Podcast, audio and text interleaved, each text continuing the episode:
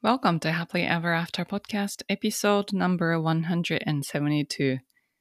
今日のテーマは忘れていた自分との約束って なんか小説みたいなんですけど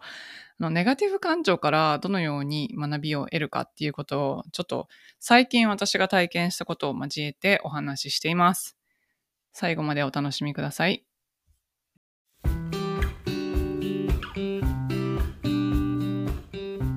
こんにちは。キャリアとビジネスのサクセスコーチ、ゆりです。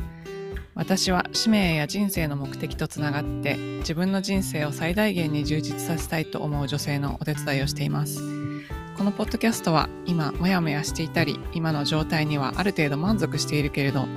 もっと大きなこと次のレベルで何かできるんじゃないかなって思っている女性のヒントになればという思いで配信しています。私たちは一人一人素晴らしいギフトをもらってこの世に生まれてきました。そのギフトを生かすことによってパズルのピースみたいにこの世の中で自分なりの役割を果たすことができます。内面の世界を良くしていって充実させることで私たち一人一人が現実を変えていき周りの人世界にもいい影響を与えていくことができますソロエピソードではコーチング NLP 瞑想マインドフルネスヒプノセラピーなどに基づいたマニアックな意識や自己啓発に関する話をしています。インタビューエピソードでは世界で活躍する女性のライフストーリーをお聞きしていろんな生き方、働き方、そして自己実現の仕方があるということをお伝えしています。このポッドキャストを聞いて一人でも多くの方が元気になったり前向きに行動できるようになると嬉しいです。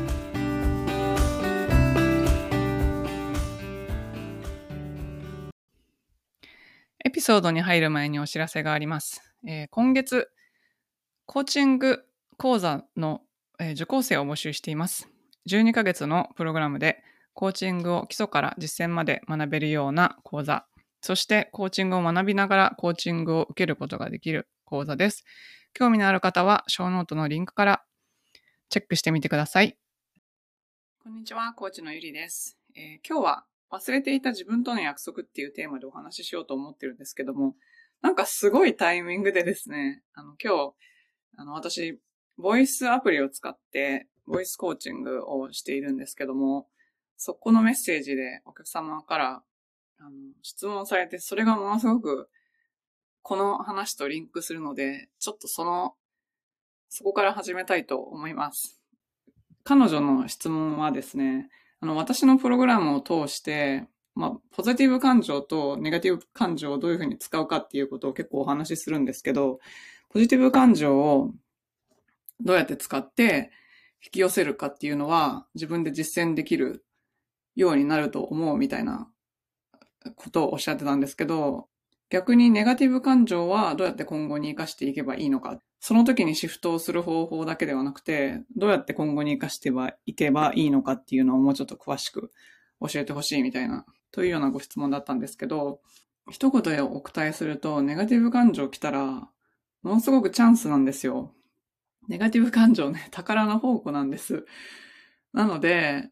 あの、私のプログラムの中でもいつもお話ししてるんですけど、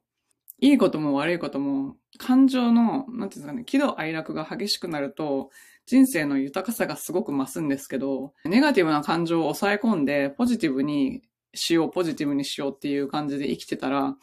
抑え込んでるネガティブへの振り幅が低い分、ポジティブへの振り幅も低くなって、なんか全体的にのっぺりした人生っていうか、のっぺりして感情の起伏もあんまりないけど、幸せもあんまり感じられないみたいな。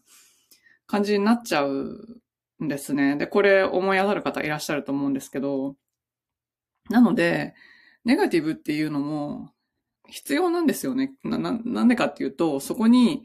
自分、本来の自分を思い出させてくれるような頻度とか、自分の成長に、次の成長に関するヒントとか、なんかそういう宝の宝庫なんです、ネガティブ感情って。なので、どっちの感情も大事にするっていうのがとっても大切だと思うんですが、まあ、今回はそのネガティブ感情が来た時に、どのようにして学ぶのかっていうことをちょっと、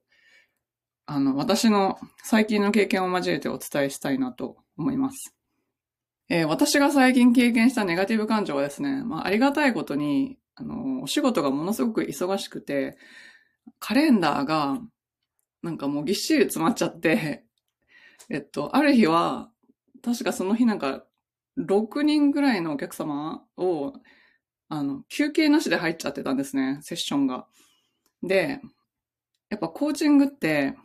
ただ単に質問とかをしてるだけじゃなくて、あの、心の声を聞くお手伝いって言ってますけど、実はエネルギーの交換なんですよ。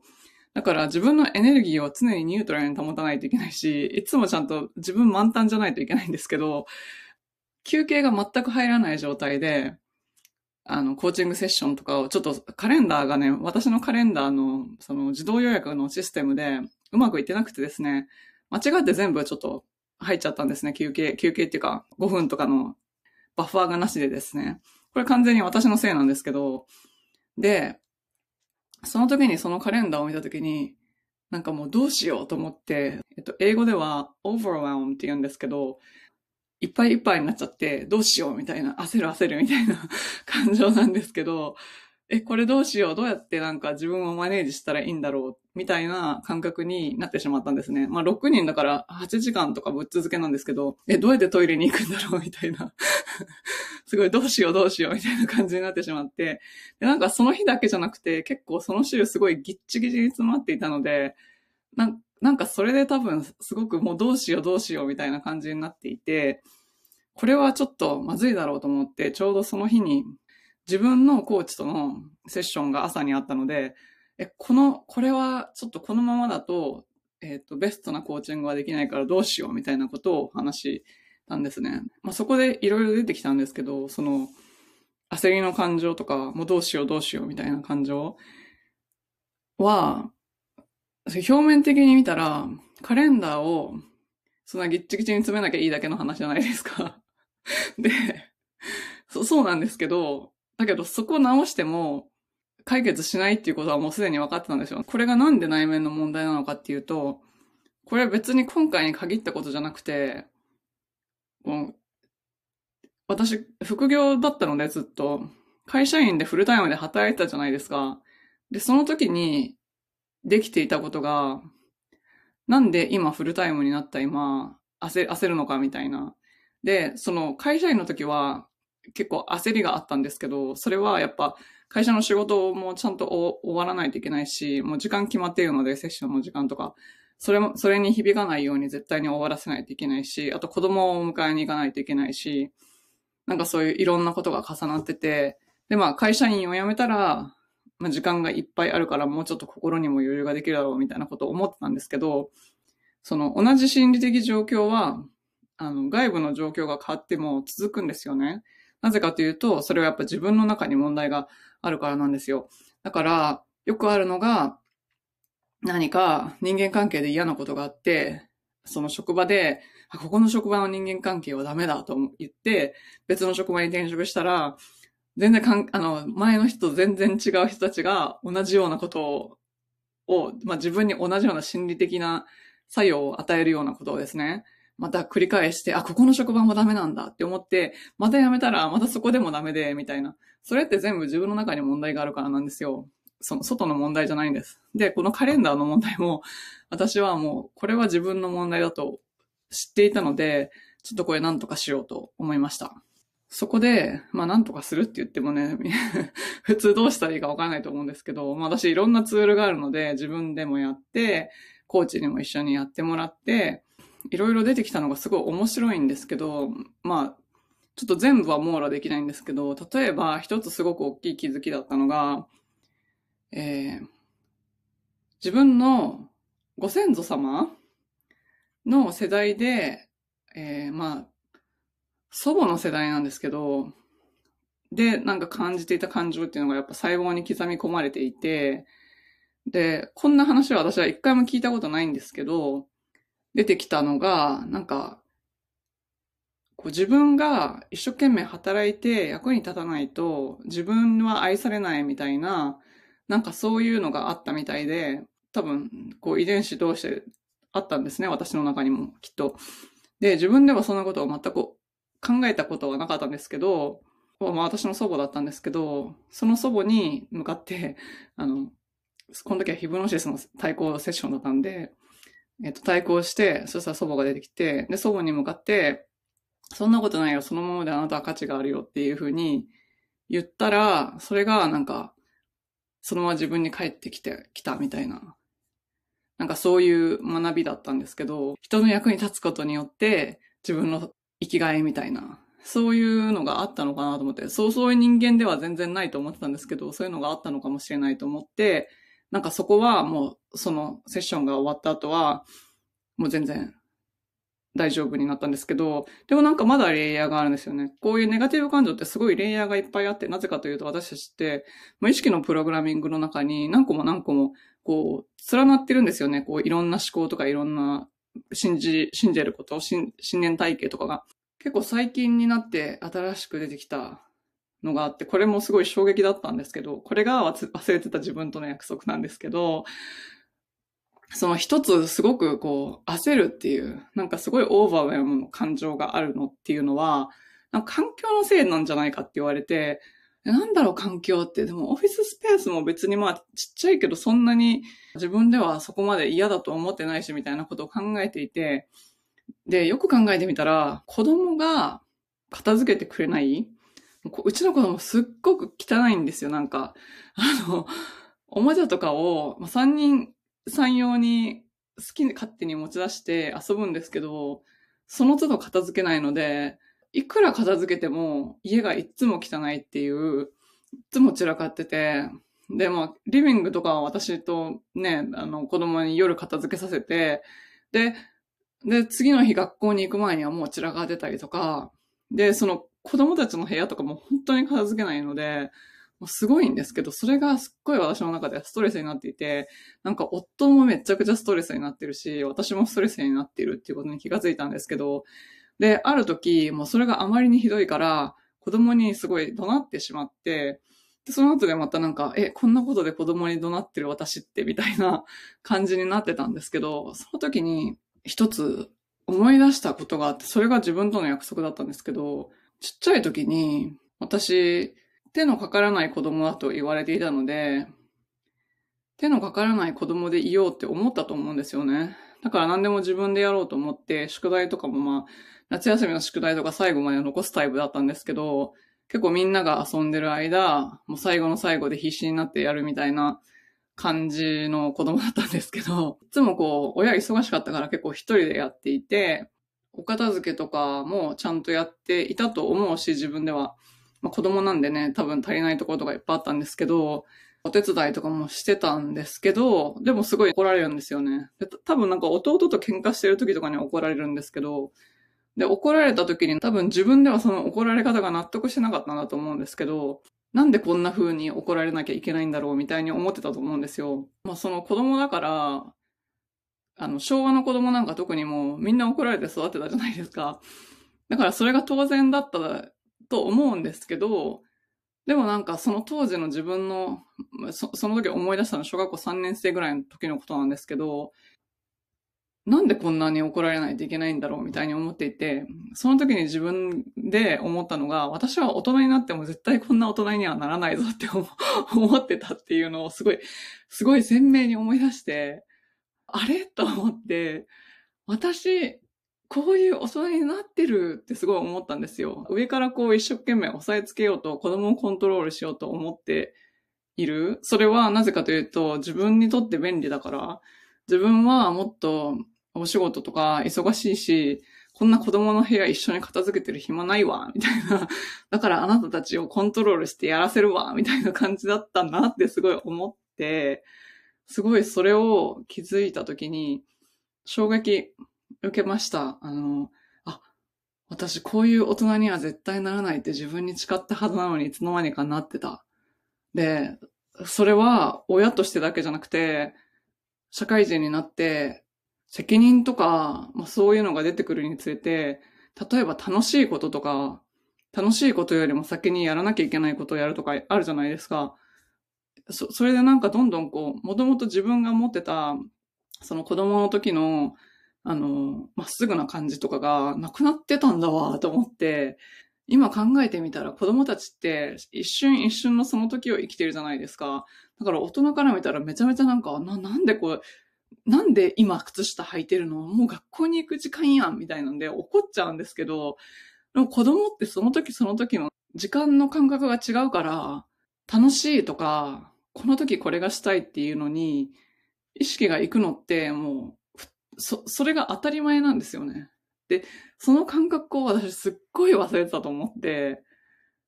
で、そこで気づいたことが、私はなんか楽しい大人になるんだって思ったんですけど、その楽しいっていう感覚が、まあ私のビジネスとかをやる上でのブループリントでもあったんですよ。ブループリントっていうのはなんか設計図みたいな、この感覚があるときに、さっきのポジティブな感情の話に戻るんですけど、こういうポジティブな感情があるときに、アウトプットの質が上がってお客様もたくさん来てくれてっていう、そういうなんか、人によってその感情の設計図があるんですけど、その楽しい感覚、子供の時みたいな、あの、すごい遊んでいて楽しい感覚ですよね。あれだわ、と思って、ここで繋がっていたんだ、みたいな。だからこそ楽しいことをやってるときは、あの、すごい何か可能性がいっぱい広がっていくし、人もいっぱい集まってくるし、なんかそう、そう、あ、そこが繋がってるんだと思って、すごい発見したんですけど、で、それと同時に思い出したのが、その同じ時期、小学校3年生ぐらいの時に初めて、あ、親もまた亡くなるんだっていうことに初めて気がついたんですね。だから親の命も有限なんだっていうことに初めて気がついて、で、今、去年父親が亡くなったんですけど、それが現実になった今、今度は子供たちの目から未来を見た時に、今こんな 家が片付いてないからあんたたちなんとかしなさいよって怒り散らしてる場合じゃないわってすごい気がついて、だからビジネスをやっている私自身とのお仕事の私としても、親の私としてもすっごい大きい気づきがありました。で、これに気がついたのは、あの、もともとスケジュールを見てどうしようどうしよう焦るみたいに、ちょっとネガティブな感情があったからこそ気がついたんですね。そう。だから、私にとってはものすごく大きい気づきだったので、これに気づいてなかったら、多分行動とかも変わっているだろうし、表面的な問題を、それじゃあもうちょっと生産性上げてみようかみたいな感じで変えることもできたと思うんですけど、こ内面をちょっと深掘りしていって、あ、私はこういう風に生きたかったんだみたいなところまでたどり着いたので、それがネガティブ感情を将来に活かすっていう意味だと思うんですね。なので、なんか何かネガティブなことがあった時に、ただそれを、こう、健在意識で、じゃあちょっと書き換えてみようか、みたいな。これは私は、あの、いつもこれを教えるときはですね、最初は書き換えから始めるんですけど、やっぱり書き換え、書き換える習慣っていうのも大事なんですけど、最終的にはやっぱ根っこのところの深い気づきみたいなのがあると、もう書き換えなくても、意識的にもう新しい回路が繋がってそっちの方向に行かなくなるので、あの、そういうのをお勧めしてるんですけど、まあ、これ、今の一連の私の 例なんですけど、そういうプロセスをたどって人は成長していくんじゃないかなって思います。成長していくっていうのは、また本来の自分に戻るっていう意味でもあるのかなと思っていて、うん、何か自分が無理をしてるつもりはなくても、こういうネガティブ感情が起こった時とかにこうやって深掘りしていくと、実は自分はこういう人生を歩みたかったんだとか、実はもともと自分はこういう人だったんだっていうのが、すごく気づくんじゃないかと思うんですね。だから最初に言ったように、ネガティブ感情っていうのは、宝の方向。それをうまく使ったら、ものすごく自分の人生を飛躍させることができるし、人生の充実度とか満足度とかを上げていくことができるようになります。そのためにも、自分の感情に蓋をせず、何か感じたときは、ちょっと心の声に耳を傾けてみるっていう習慣作りから始めてはどうかなと思います。最後までお聞きいただきありがとうございました。実はこのポッドキャストが有料級だというお声をよくいただきます。もしこのポッドキャストがあなたの人生で何かお役に立ったことがあれば、ぜひご家族、お友達、会社の方など周りの人とシェアしていただけると嬉しいです。配信登録、星マークポチッと、レビューの方もよろしくお願いいたします。現在、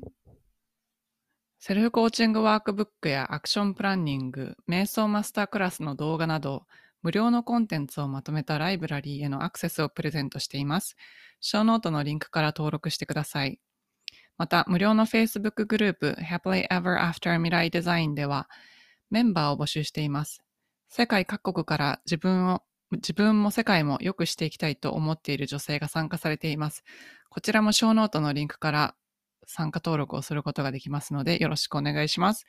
ご自分のリミットを破って新しいレベルで人生を作っていきたい方のためのコーチングプログラムに興味がある方は、ホームページ www.yuri-media.com